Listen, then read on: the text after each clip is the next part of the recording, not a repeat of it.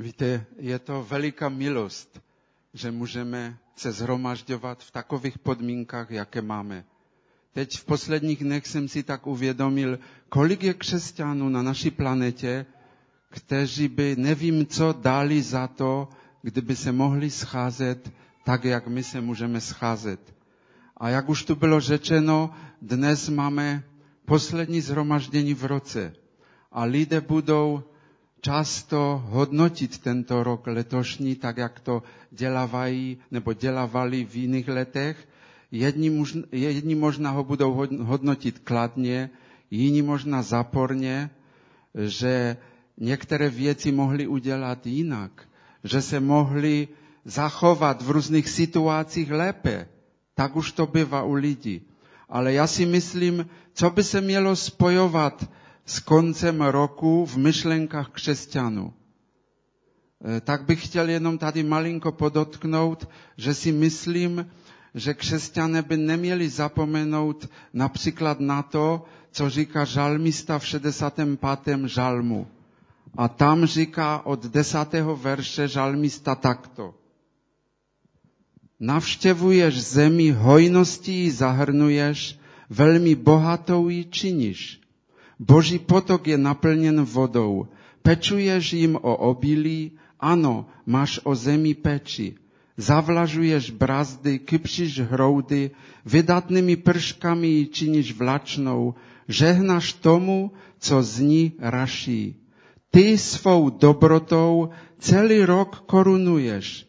Ve tvých stopách kane tučnost. Možná jenom tato slova která, která žalmista napsal v tom žalmu a Bůh navštěvuje opravdu naši zemi dobrotou a k tomu je jenom jeden důvod. Tím důvodem je člověk. Tím důvodem je ty a já. Ano, člověka, kterého stvořil a umístil na naší planetě, tak Kvůli němu Bůh tak hodně žehná a všechno to dělá, jak říká e, žalmista, aby země vydávala úrodu, aby to přinašelo prostě dary pro člověka, aby to byly prostředky pro život. A je tam řečeno, že boží potok je naplněn vodou. Ano, pro, pro tu zemi je voda velmi nezbytná, protože pro vegetaci, která roste, je voda úplně nezbytná. Ale duchovně řečeno je tou vodou jeho slovo. To dává život. To dává růst tomu všemu, co všemohoucí vkládá do našeho ducha, do lidského ducha. A možná by někdo ten konec roku vyjádřil jinými slovy, třeba tak, jak Samuel to řekl těmi slovy, až potud nám hospodin pomáhal že až potud, až po dnešní den byl hospodin milostivý. A je to veliká milost, že můžeme říct společně se Samuelem, že Bůh nám byl i v tom letošním roce velmi milostivý. A on, jak už jsem říkal, neustále projevuje lidem své milosrdenství a slitování, jak jsme četli i tady z toho žalmu 103 a touží člověka zahrnout svými dary. Ale vrcholem tohoto požehnání je příchod Božího Syna na naší zemi. A my jsme prožívali teď svatky, které mluví o tom narození Božího Syna. A my vidíme, jak změnili podobu ty svatky za poslední desetiletí. Že i když často slycháváme, že to jsou svatky pokoje, svatky eh, rodinného klidu, prostě takové svátky, které přinášejí eh, vnitřní, takový vnitřní pocit dobra. Ale žel, eh, když se trochu jenom podíváme, když jenom trochu máme otevřené uši, tak musíme říct, že tomu tak není. Že tyto svátky se staly svátky konzumními. A myslím, že dále k tomu nemusím nic mluvit. E, to všechno jenom z toho, že člověk se odvrací od Boha. Že člověk e, říká, že si vystačí sám. A to bylo jenom takové malé zamyšlení, ale teď bychom se chtěli zamyslet nad Božím, nad Božím slovem, které tak ke mně mluvilo a dovolte, že bychom se ještě stišili před Pánem. Ano, Bože svatý, my ti děkujeme za to všechno, co ty konáš pro člověka. My ti děkujeme velmi za tvou dobrotu, za tvou lásku, za tvou péči. Pane, my tě teď v této chvíli prosíme, otevři nám oči na divy tvého slova. Ano, prosíme tě, otevři nám, pane, ten, ty, ty vnitřní oči. Dej nám porozumět tvému slovu.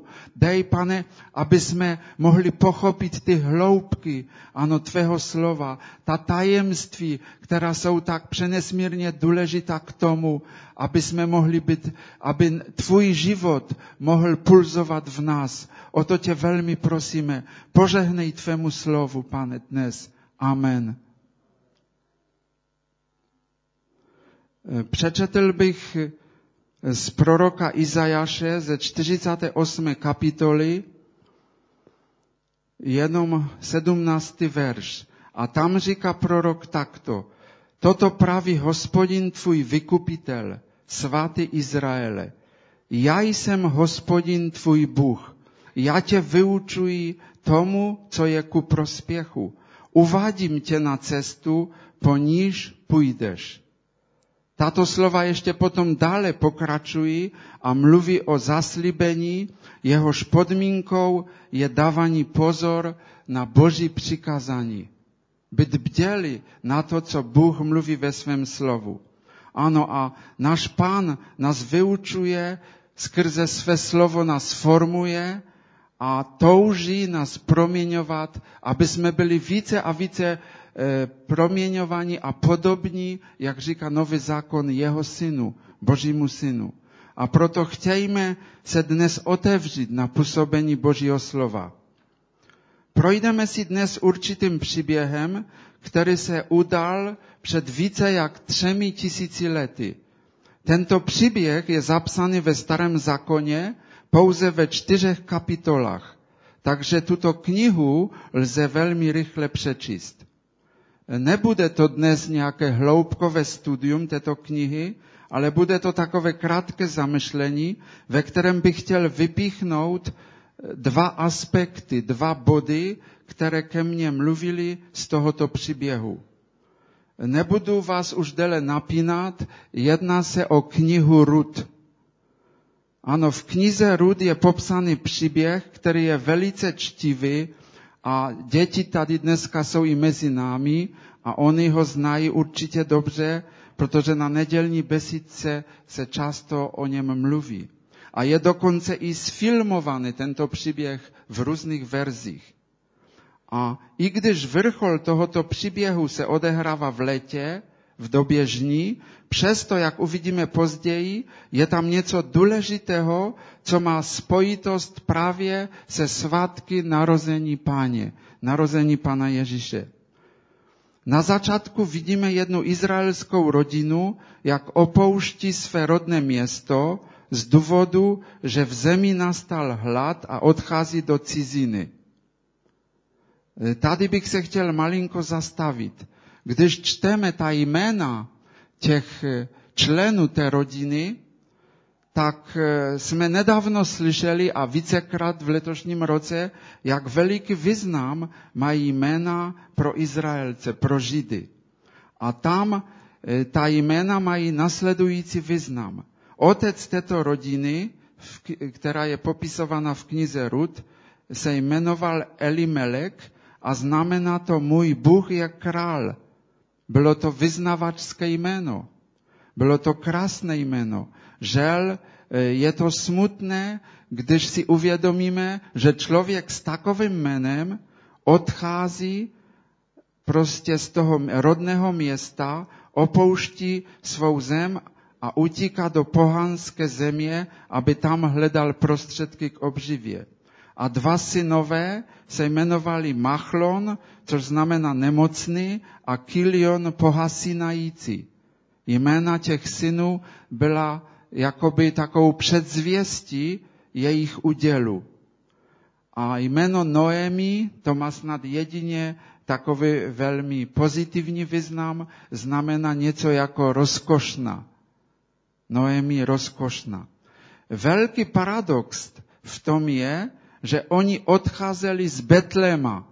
Nevím, jestli si uvědomujeme, co znamená to pojmenování toho města Betlem. Znamená to dům chleba.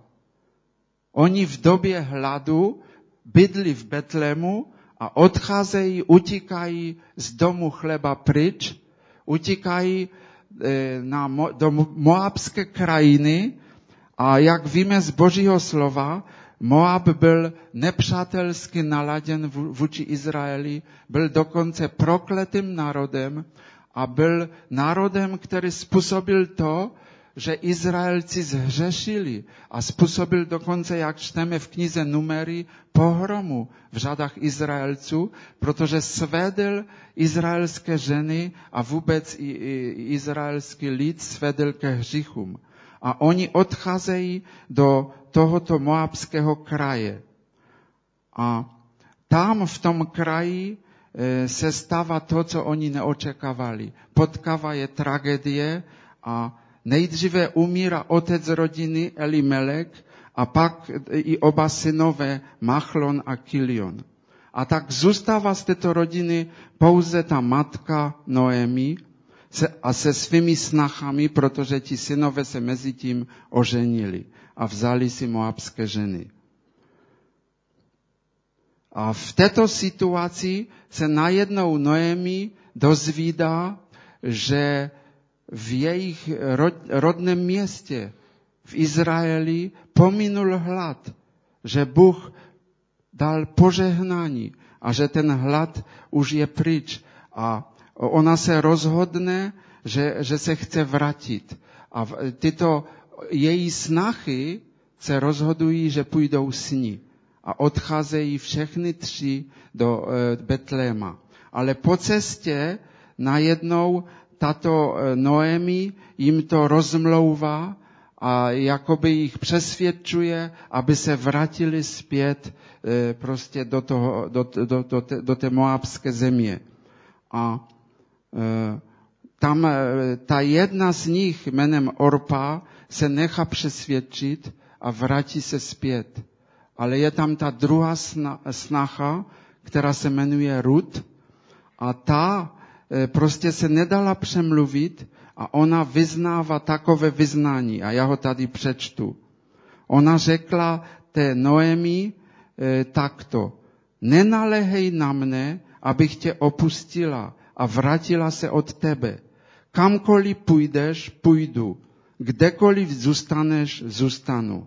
Tvůj lid bude mým lidem a tvůj Bůh mým Bohem.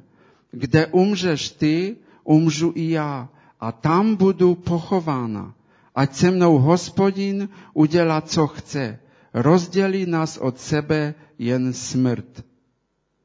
To je jako na pohanku opravdu velmi zvláštní vyznání. Vidíme, že když si uvědomíme, v jakém prostředí ona žila, že to bylo prostředí pohanské, kde modlařství bylo velmi rozšířené e, v tehdejší době v každé pohanské zemi, tak e, toto vyznání e, něco vypovídá její.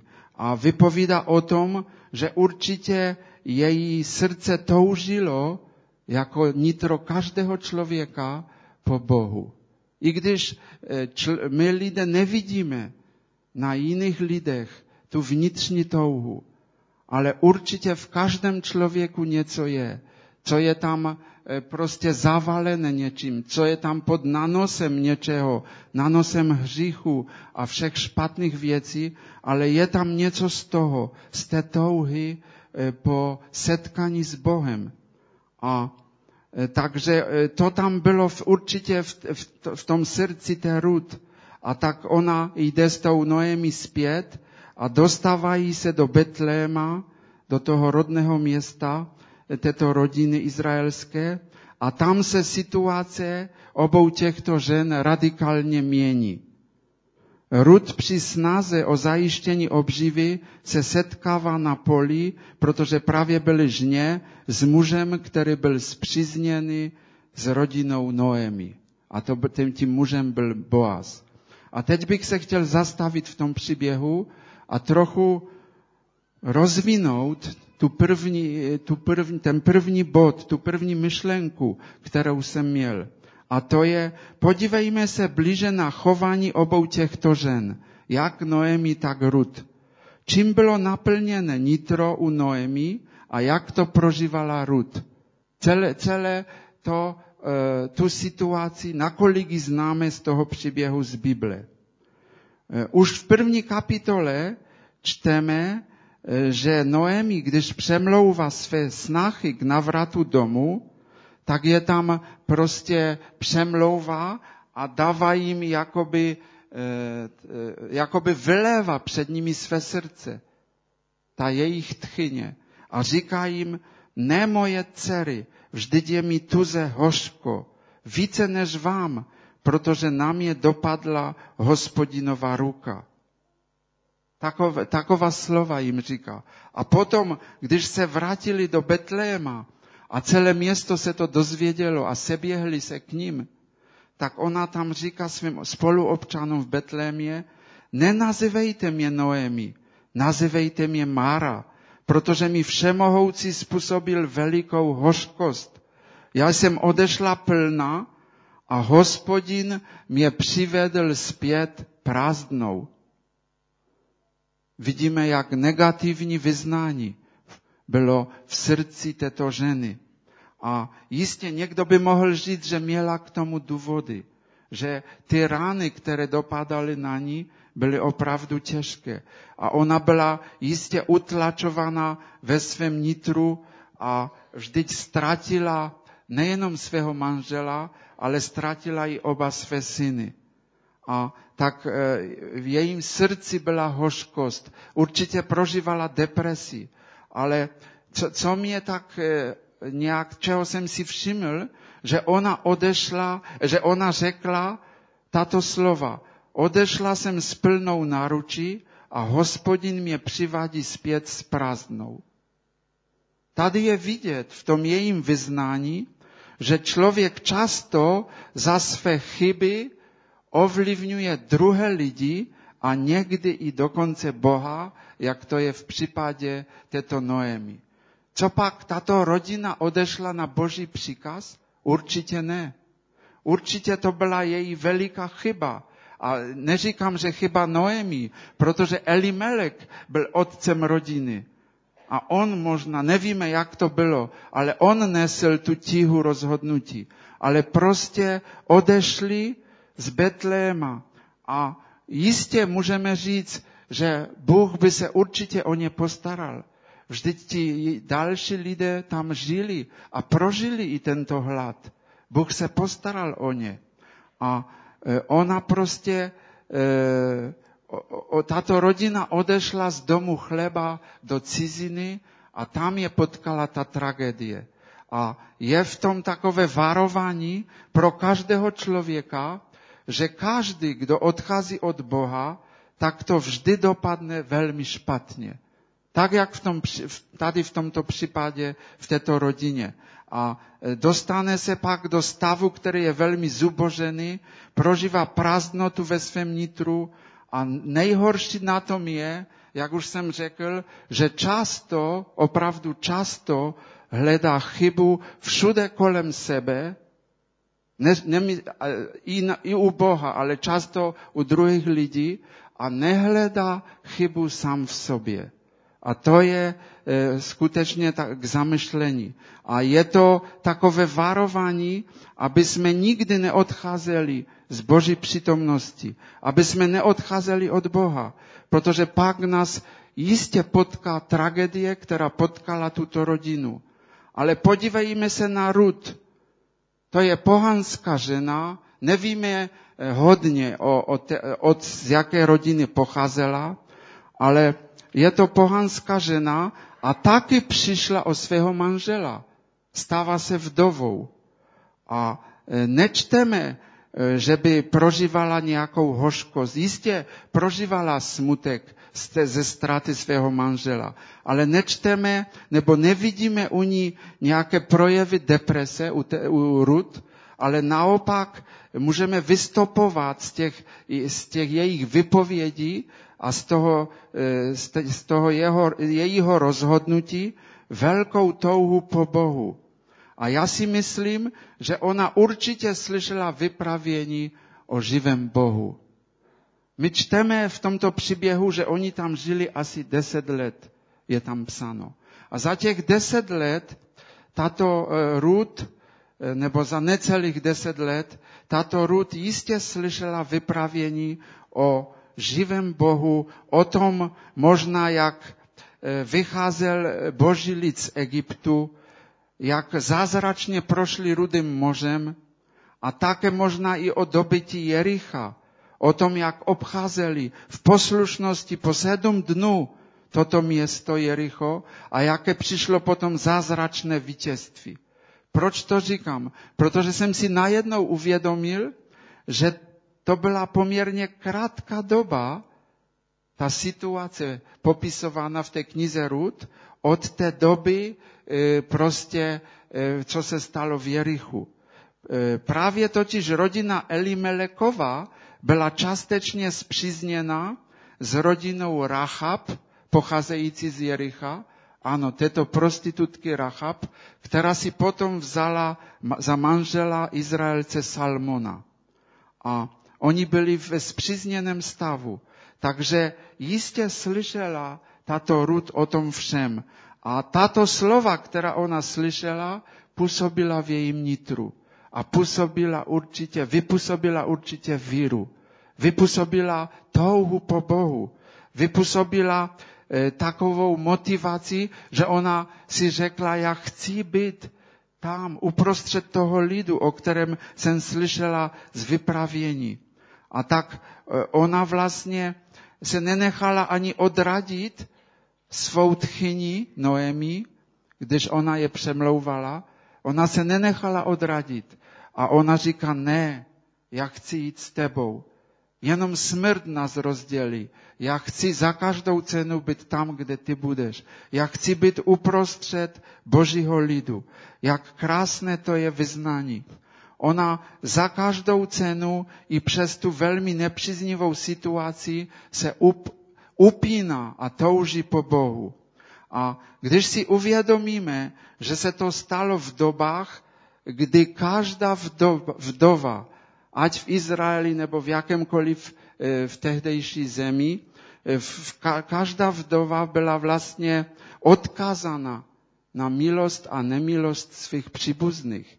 Tehdy neexistovaly žádné sociální dávky a prostě žádná vypomoc, ale pouze e, to záleželo, jestli příbuzní se postarají o, o vdovu. A ona i přesto se rozhoduje opustit prostě svou rodnou zemi a odchází do neznámé země. Je to něco takového malinkého, malinko podobné jako u Abrahama který taky opouští svou rodnou zemi. Něco malinko podobného. A tohle Bůh vždycky požehná. Hledání Boha přinese veliká požehnání. A my to potom za chvilku uvidíme opravdu, že se to naplnilo. A její myšlení, té myšlení Rud, nebylo ovlivněno okolnostmi, ani tím, co slyšela od Noemi, ale e, ona prostě se upínala k Bohu a toužila e, se setkat s živým Bohem. A e, v tom můžeme vidět veliké poučení. V tom postoji, postoji srdce té Rud.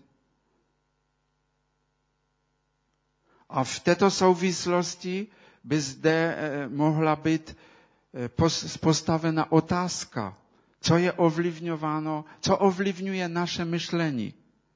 My víme, že tok našich myšlenek je velmi rychlý a e, často se ubírá podle toho, čím je naše nitro syceno. čím je živeno, ano, naše nitro, co čteme, co posloucháme a jaký, jaký, s jakými lidmi se stykáme. To do jisté míry ovlivňuje naše myšlení. A taky jistě především rozhoduje v našem myšlení, jaké priority máme poskladané v našem životě. Co je pro nás nejdůležitější. Protože můžeme slyšet různé zprávy, špatné zprávy, tak jak třeba slyšela ta Rud, ale jaké priority máme. Ona, ta Rud, měla prioritu, já za každou cenu chci jít tam, kde Bůh, živý Bůh jedná. A e, pan Ježíš řekl e, tato známá slova, že kde je váš poklad, tam bude i vaše srdce. A od toho se odvíjí i naše myšlenky. A když vezmeme v úvahu ta známá slova, která jsou zapsána e, v epištole k Římanům ve 12. kapitole, kde je řečeno ve druhém verši a nepřizpůsobujte se tomuto věku, nebrž proměňujte se obnovou své mysli, abyste mohli rozpoznat, co je vůle Boží, co je dobré, Bohu milé a dokonalé.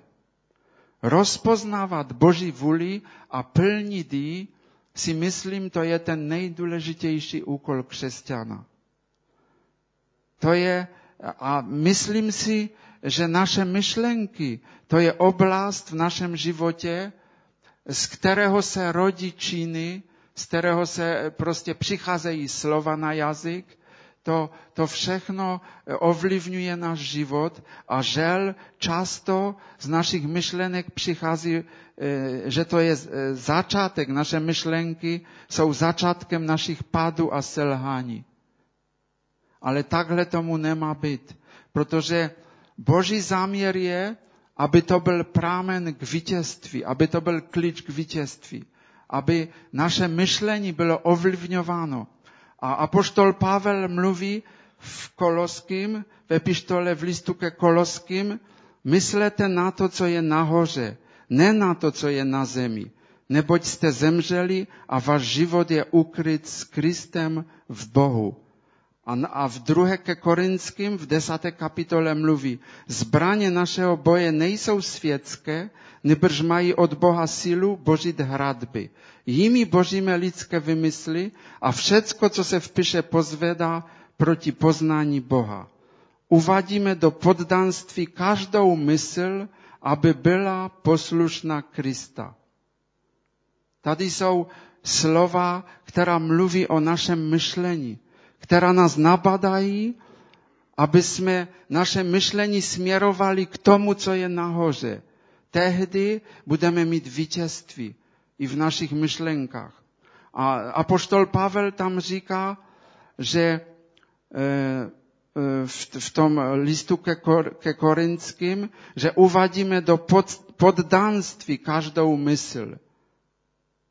K tomu, myslím, potřebujeme to, e, prostě touhu po Bohu a k tomu potřebujeme otevřenost na působení Božího ducha, aby naše myšlení e, e, bylo dostatečně, aby naše myšlení bylo dostatečně poslušné Ježíši Kristu k tomu potřebujeme, jak už jsem řekl, být sycení Božím slovem. Myslím si, že to je důležitá oblast života v křesťana. A vyvrcholení toho příběhu eh, z té knihy Rud je takovým druhým bodem mého zamyšlení. Tento příběh kulminuje, když Bůh vedl kroky Rud tak, že ona se dostává na pole muže jménem Boaz. A tento muži projevuje přízeň a dovolí jí nazbírat obilí, které tam bylo, protože byl čas žně, a vydával dokonce příkazy svým služebníkům, aby i oni projevovali naklonnost k Rud, jak o tom čteme v druhé kapitole.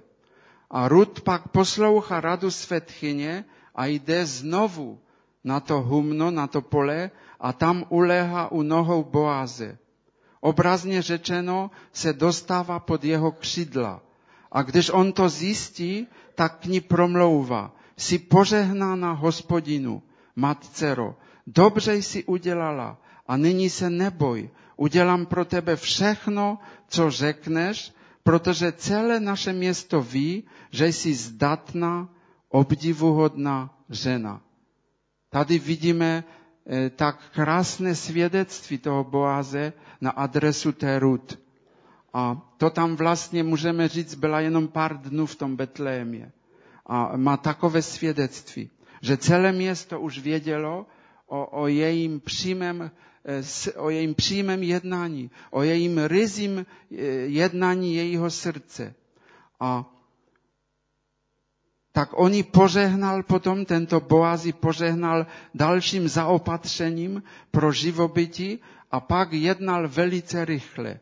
V bráně města sjednal jednání dle tehdejšího leviratního práva, které říkalo o tom, že když byla vykupována nemovitost po zemřelém, tak pro zachování jeho jména patřilo k tomu také povinnost se oženit s vdovou po zemřelém.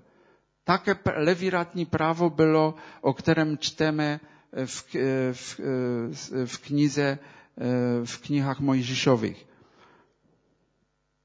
A zrovna v tu dobu, jak sjednal to jednání v té brámě betlémské, tak tam procházel příbuzný od Noemi, který měl vykupní právo ještě bližší než Boaz. Takže on byl první jakoby na řadě.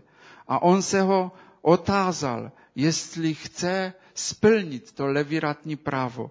A teď tam je taková situace, že on odpověděl ano. On souhlasil. On řekl, že ano. Ale když uslyšel, že k tomu, nejenom k tomu, že vykupuje ten majetek, ale že k tomu patří také vzít si za ženu tu Moabku Rut, tak rychle řekl ne a odřekl. Najednou prostě změnil. A v tento okamžik Boaz neváhal a rychle před staršími města prohlásil, že on se stává vykupitelem v, pl, v plné míře, tak jak to ukládal ten boží zákon, který byl dán skrze Mojžíše. A tady bych chtěl poukázat na určitou analogii, kterou jsem viděl teď v této situaci. Tato rodina Elimelekova E, o které čteme od začátku, se dostala skrze špatné rozhodnutí do velmi špatné situace, do tragické situace. Můžeme říct, že se, že se dostala spod Boží ochrany tím, že odešla z Betléma a, a odešla vlastně na nepřátelské území. A když už velmi pocitují následky svého rozhodnutí, a z celé rodiny vlastně zůstaly jenom ty dvě vdovy, které vlastně byly zdány na milost a nemilost, tak tehdy, když se rozhodli vrátit, tak tehdy se tady objevuje Boaz jako zastance, jako vykupitel, jako ten, který je zachraňuje.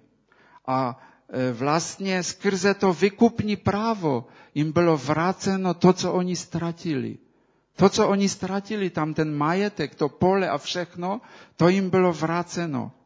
A my vidíme, že a ten dokonce více dostali, protože ten Boaz se stal součástí jejich rodiny, tím, že si vzal Rud za ženu a tak vlastně se stal zaopatřením pro tyto dvě ženy a vlastně jim požehnal k E, prostě ke šťastnému životu, k životu naplněnému. A to učinil, učinil on, který se stal vykupitelem. A v tom jsem viděl na jednou analogii, takové přirovnání, že i člověk skrze své špatné rozhodnutí ztratil tak mnoho. Byl vyhnán z raje, ztratil obecenství s Bohem, ztratil prostě to jedině a to největší, co měl, spojení s Bohem. A dostal se do velmi špatné situace. A e, dostal se, můžeme říct, jakoby mimo Boží ochranu. Ale pak nastává situace, že přichází vykupitel. Vykupitel Ježíš Kristus, který navrácí zpět to, co bylo ztraceno. A to je úžasné. A o tom jsou ty i svatky, které jsme teď prožili. že to, co bylo ztraceno, může být navraceno a ještě mnohem více, než jenom navraceno. Že to, co se táhlo z generace na generaci, ten dědičný hřích, může být přeťatý, může být ukončený a může přijít požehnání. Tak jak do této rodiny, tak jak tyto dvě ženy, ta Noemi a Ruth, prostě najednou obdržela požehnání, úžasná požehnání. Tak samo i Ježíš Kristus přináší úžasná požehnání. A tak, jak se stal i Boaz manželem této Ruth, tak stejně se stává, tak stejně se stává i Ježíš Kristus manželem své církve, manželem každého věřícího. Protože prorok Izajáš říká v 54. kapitole tato slova. Nebojí se, už se nemusíš stydět, nebuď zahanbena, už se nemusíš rdít studem, zapomeneš na hanbu, když jsi byla neprovdána. Nevzpomeneš na potupu svého vdovství. Tvým manželem je přece ten, jenž tě učinil. Jeho jméno je hospodin zástupu. Tvým vykupitelem je svatý Izraele. Nazývá se Bohem celé země. To jsou úžasná slova. To je za, za, úžasné zaslíbení, které, eh, které se naplnilo v Ježíši Kristu. On se stává manželem církve. On se stává tím zastancem a tím vykupitelem. A prorok Jeremiáš dokonce mluví ještě víc. A on říká, Jeremiáš takto, oni mou smlouvu porušili, ale já jsem zůstal jejich manželem. Je výrok hospodinův. To je úžasné povzbuzení, že i často, když je porušený ten vztah s živým Bohem, když je e, náš vykupitel zarmoucený skrze hřích, ale on zůstává věrný. On zůstává stále manželem. Ale podmínkou je, aby jsme činili pokání, když je, když je to přerušeno. Podmínkou je, aby jsme měli stejný postoj srdce, jako měla Ruth, která hledala Boha z celého srdce a dokonce opustila, jak už jsem řekl, rodnou zem, vydala se do neznáma, vydala se do cizí země a tam našla, tam našla Boha, tam eh, obdržela svého vykupitele, svého zastance. Tam našla mnohem více, než si mohla představit. A to není konec ještě toho příběhu, protože pak spolu se dostávají, jak Boaz, tak Rud, se dostávají do rodokmenu Ježíše Krista. A to je neuvěřitelné. Jak o tom čteme hned na první stránce Nového zákona, hned v první kapitole Evangelium Matouše, kde je vypsány prostě genealogie, rodokmen Ježíše Krista. A tam mezi těmi jmény je napsáno, tam je jedna zvláštnost, které jsem si všiml teprve teď, že tam jsou psána jména, že otec splodil syna, otec splodil syna a jméno za jménem. Ale u Boaze je napsáno, ale Boaz z Rud splodil Obeda. Jo, že tam je Rud doslovně vyjmenována v tom rodokmenu. Jaká vysada to je. To ukazuje, že Rud měla něco vzácného, že ona měla opravdovou rizi víru a touhu po Bohu. A vlastně, že se dostala do toho rodokmenu.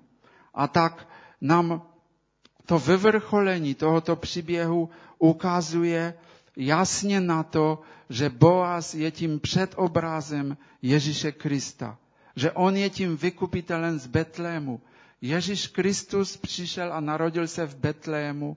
Boaz byl z Betlému. A e, on řekl Rud, tento Boaz, tam v té knize Rud, tato slova ještě. Nech ti hospodin odplatí za tvůj skutek, ať tě bohatě odmění, hospodin, Bůh Izraele, pod jehož křidla se přišla ukryt. V Boazovi vidíme, jak už jsem řekl, ten prostě ten předobraz Ježíše Krista a on vzal pod svá křídla tuto rud a Ježíš Kristus bere pod svá křídla člověka každého. Bez rozdílu na jeho minulost. Bez rozdílu, co provedl. Protože v tomto rodokmenu se objevuje, jak už jsem se zmínil, nejenom Rud, ale objevuje se tam i Rachab, ta prostitutka Rachab, což ukazuje, že skutečně minulost skrze milost Boží, skrze vykoupení v Ježíši Kristu je přeťata, je odstraněna. Že ty hříchy, ty nepravosti jsou vrženy do hlubin mořských, jak je řečeno u proroka. A to je, to je na tom, to je něco, co je mimo lidská, lidskou představu, co nemůžeme pochopit. Podle lidského měřitka to je absolutně nepochopitelné. A on řekl ještě Boaz, jak už jsem četl předtím, eh, k té Rud slova, udělám všechno pro tebe.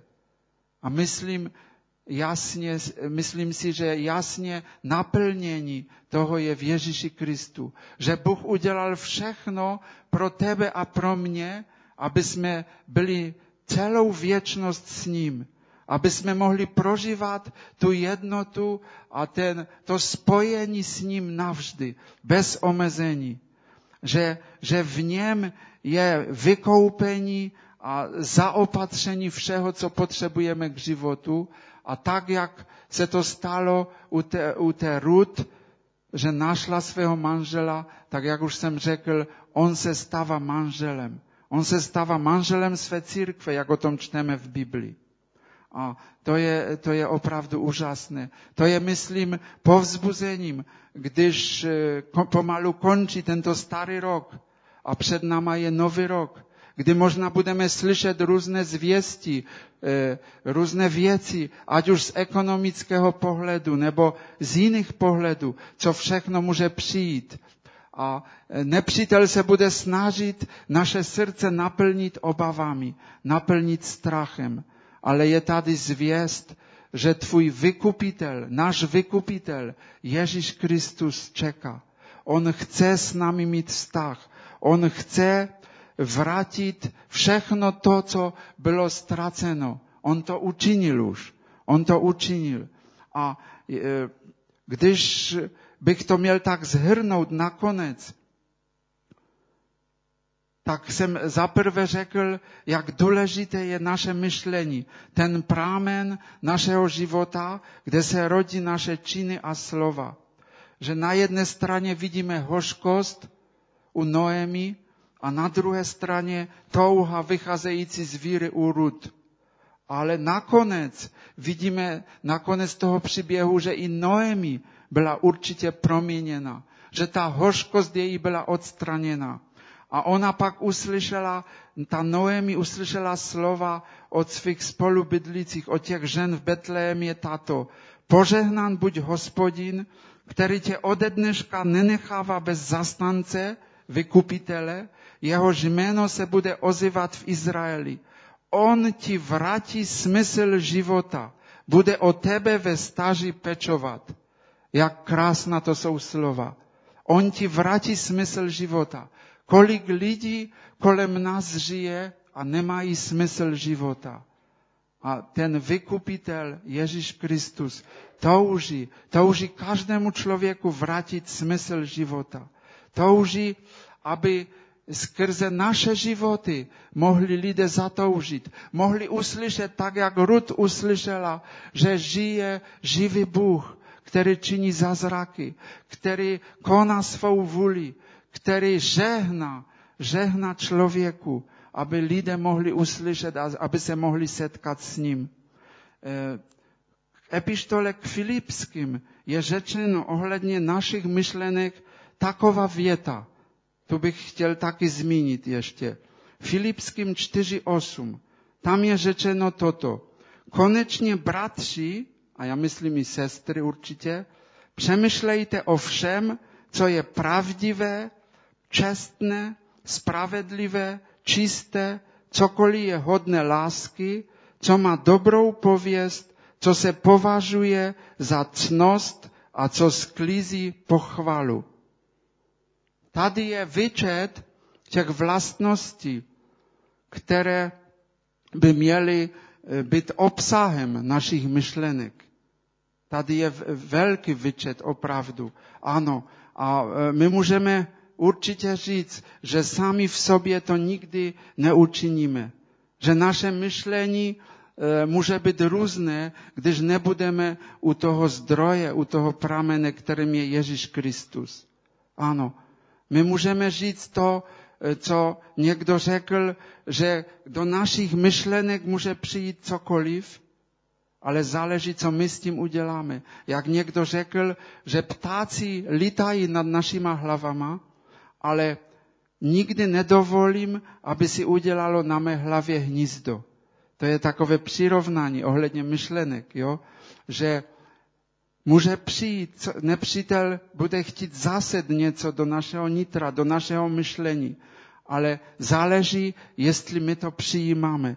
A tady apoštol Pavel k Filipským radí, o čem mají prostě být na naše myšlenky. To, co je pravdivé, čestné, spravedlivé. Jsou to všechno vlastnosti, které jsou jistě od Boha. Jsou to vlastnosti, které e, budují náš život, našeho vnitřního člověka, našeho ducha. A, a již pan Ježíš řekl ta, tato slova v Evangelium Lukáše v 13. kapitole. Jeruzaleme, Jeruzaleme, který zabíjíš proroky a kamenuješ ty, kdo byli k tobě posláni.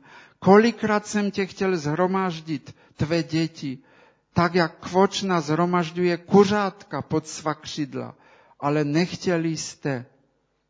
On chtěl zhromáždit svůj lid, svůj vyvolený národ pod svá křidla ale oni nechtěli.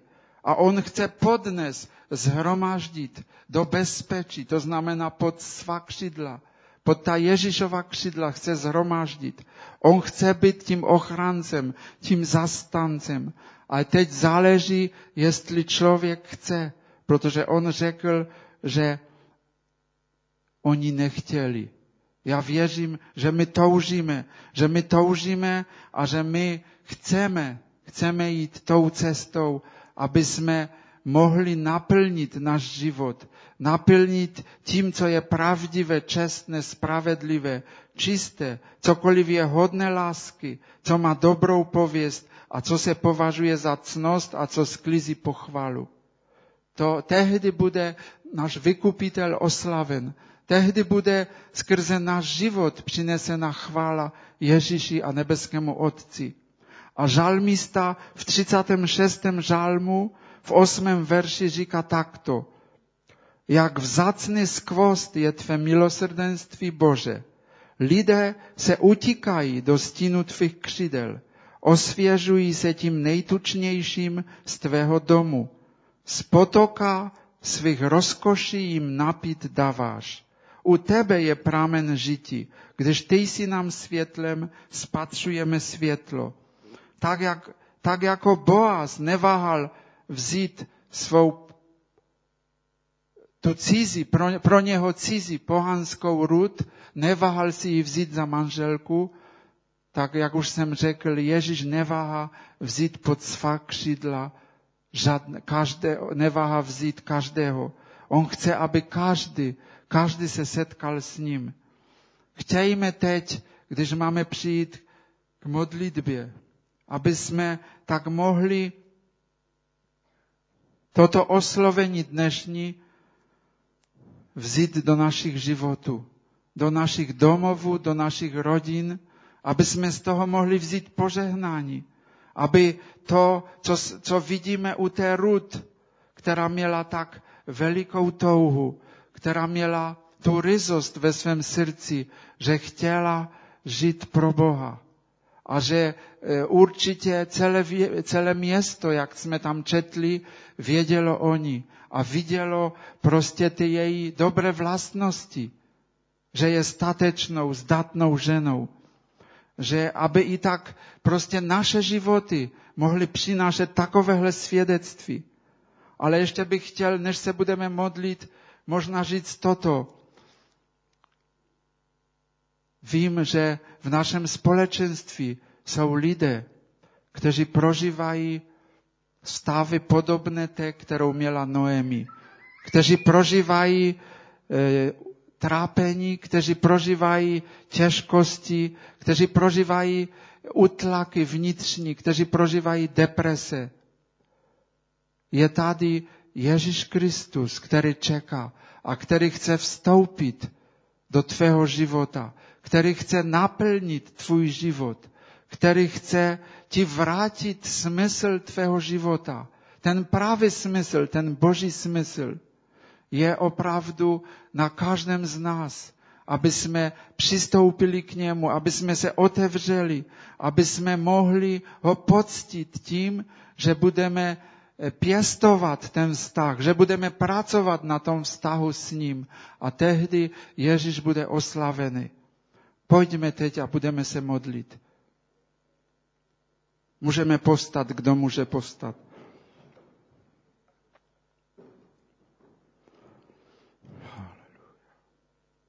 Haleluja.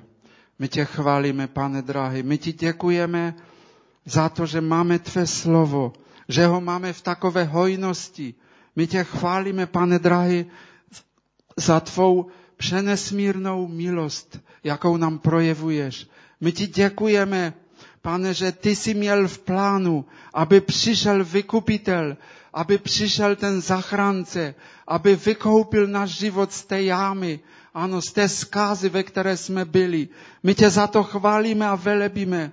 My ti děkujeme za to, drahý Otče. My ti děkujeme Ježíši Kristu, že ty zneváhal, ty zneváhal ani chvílku a šel si na tu cestu potupy, na tu cestu ponížení, mučení a toho všeho a dokonce na cestu odloučení od svého nebeského Otce což způsobili naše hříchy. My tě za to chválíme a děkujeme ti. My ti děkujeme, že ty se stal, pane, i naším manželem. Pane, že ty se stal tím, který, pane, toužíš, pane, a e, naplnit náš život, který toužíš, pane, to všechno, co je v našem nitru a je ještě ve tmě, aby tam přišlo světlo, tvé světlo, neboť v tvém světlu je opravdové požehnání. My ti děkujeme za to a vyvyšujeme tě, vzdáváme ti díky Bože, Pane drahý, prosíme tě, zjev se mocně, zjev se, ať nikdo nestrádá, zjev se, ať nikdo nemusí prožívat, pane, následky už déle, ať jsou skoučen, ať už skončí ty dny trápení, hořkosti, ať to skončí ve jménu Ježíše Krista. Dej milost, pane, těm, kteří to prožívají. Ve jménu Ježíše tě prosíme, Otče, přijď ze svou mocí a silou, přijď jako ten, který jsi na trůně, jako ten, který jsi oslavený a svrchovaný, král králu a pan pánu. My ti děkujeme za všechno, pane, co můžeme prožívat z tvé milosti. Buď tvé jméno vyvyšeno v našich srdcích. Buď oslavený, pane, buď vyvyšený. Díky ti za všechno. Amen.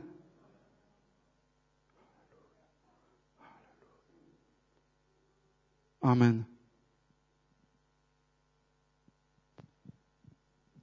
Díky pánu. Já poprosím ještě zpěváky a hudebníky, aby přišli a než se nachystají, tak eh, chci říct, že jsem velice vděčný pánu za tento nádherný obraz, tento nádherný příběh, který jsme přijali. Vyšel vykupitel z Betléma, který přijal pohanku Rud jako svoji manželku. Ježíš je ten, který je mesiášem izraelským z Betléma, který vzešel z královského rodu Davida a on přijal tebe a mě jako pohany, které nás přijal do své církve, která je jeho manželkou. A tam je jedna taková nádherná věc, o tom můžete třeba u oběda přemýšlet, že mesianští židé celý tento příběh používají jako prorocké slovo do toho, co Bůh koná dnes ve své církvi a v lidu izraelském. Že vlastně e, Noemi jako zahošklá e, izraelská žena, Stejně tak eh, židé eh, prošli mnohým utrpením, mnohým nezdarem ve, v těch stoletích, které jsou za námi a e, vlastně jakoby, jakoby ztraceli naději. A najednou se tady děje nádherná věc.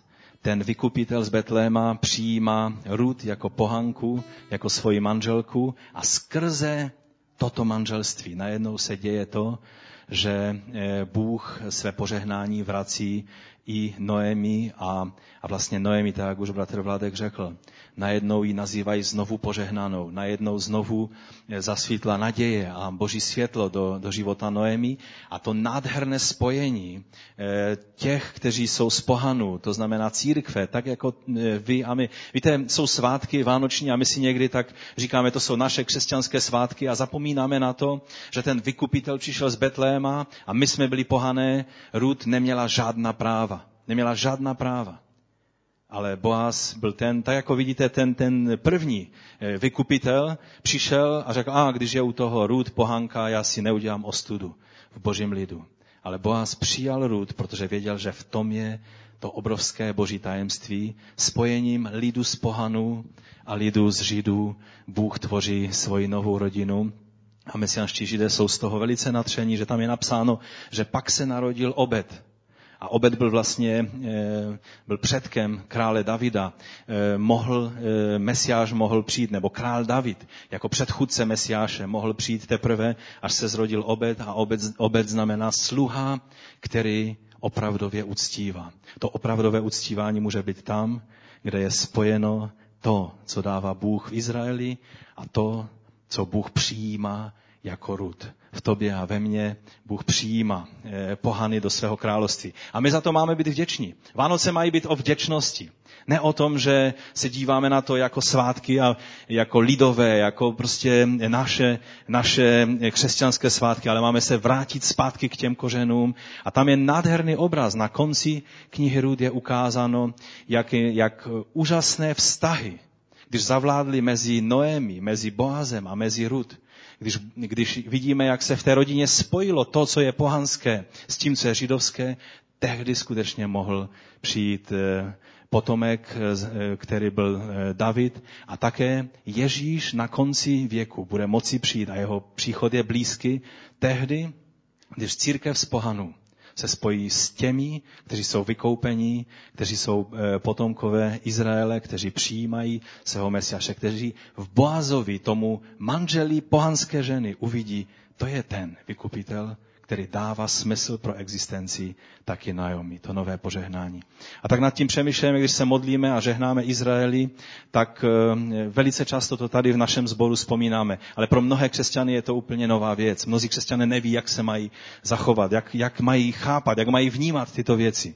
Ale já věřím, že pochopením tohoto prorockého obrazu to přináší požehnání nám, my můžeme žehnat Izraeli a můžeme očekávat na to, že Mesiáš přijde, až eh, církev z pohanu a boží lid z Izraele bude znovu jedno před tím vykupitelem z Betléma, kterým pro nás je náš Pán Ježíš Kristus.